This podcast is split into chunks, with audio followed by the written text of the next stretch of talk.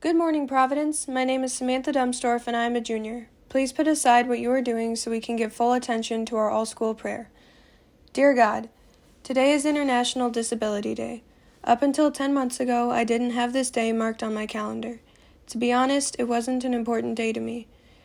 Then, on February 5th, my life was turned on its head. I developed my tic disorder that day. I won't say it's been easy because only you, God, truly understand how hard this is. In a day, I went from independent to unable to hold anything without the possibility of throwing it. They say you don't give us what we can't handle, and I began seriously doubting that. I was questioning how you could love me so deeply, so I blamed you for my disability that makes people stare at me, makes me break things. But then I began listening to you.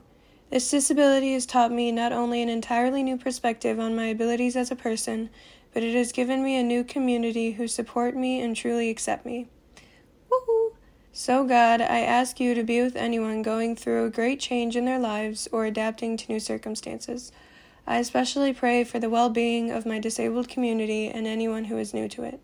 Love me. Now, will you please stand and join me in reciting the act of consecration to the Sacred Heart of Jesus?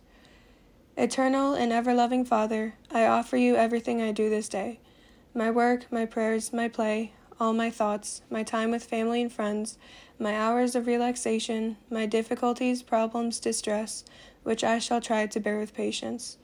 Join these, my gifts, to the unique offering which Jesus Christ your Son renews today in the Eucharist.